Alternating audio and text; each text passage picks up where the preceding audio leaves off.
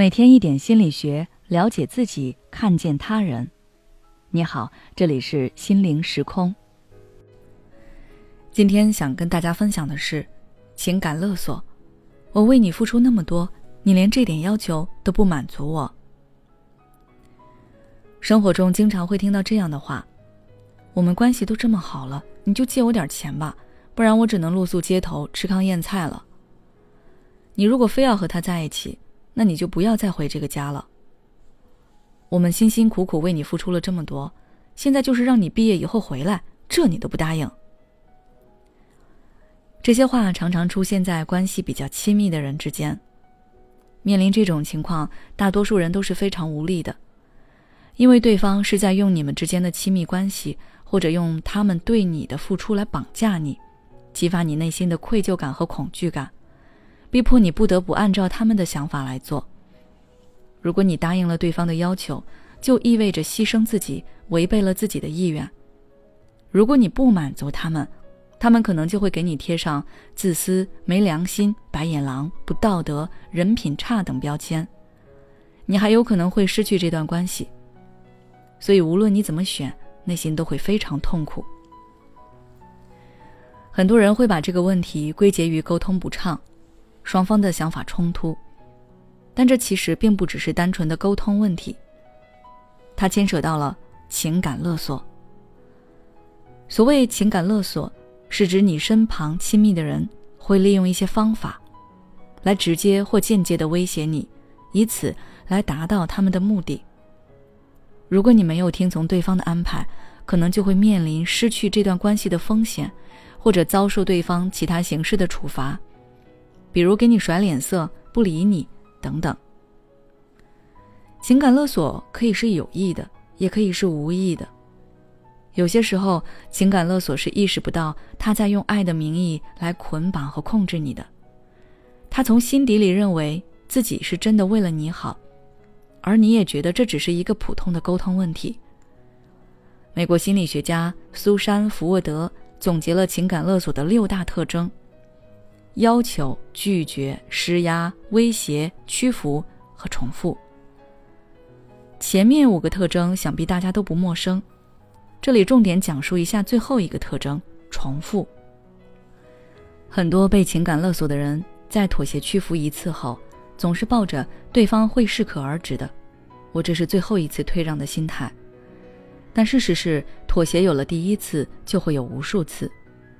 每当你在和对方产生分歧的时候，对方就会再次故技重施，而你大多数情况下只能再次屈服。那么，我们应当如何正确应对情感勒索呢？心理学家苏珊·福沃德针对情感勒索提出了一个简单的方法 ——SOS 战术。这个战术分为三步，分别是停下来、冷静观察、制定策略。首先，我们来看第一点：停下来。当你觉得对方在对你进行情感勒索时，你先不要立刻回应对方的要求，直接告诉对方给你一段时间考虑。无论对方多么急切，你都不要立刻回应他。其次就是冷静观察，这一点是让你把自己当做旁观者，用第三者视角来冷静客观地分析对方的真正意图以及要求是否合理，你是否能接受。确定了自己的选择后，再和对方进行沟通。最后一点就是制定策略，因为情感勒索一般都发生在亲友或伴侣之间，而且他们对你实施勒索的目的就是为了要你的承诺，让你妥协。如果你能坚持自己的决定，不论他们说什么做什么都不妥协，那他们就会知道自己继续下去也没有任何意义了。所以无论如何，你都要坚持自己的选择。在沟通时，你可以依据情况而定。比如跟对方保持距离，或者随便对方怎么说你都不回应，也可以用魔法打败魔法，让他们也感受一下被情感绑架的感觉。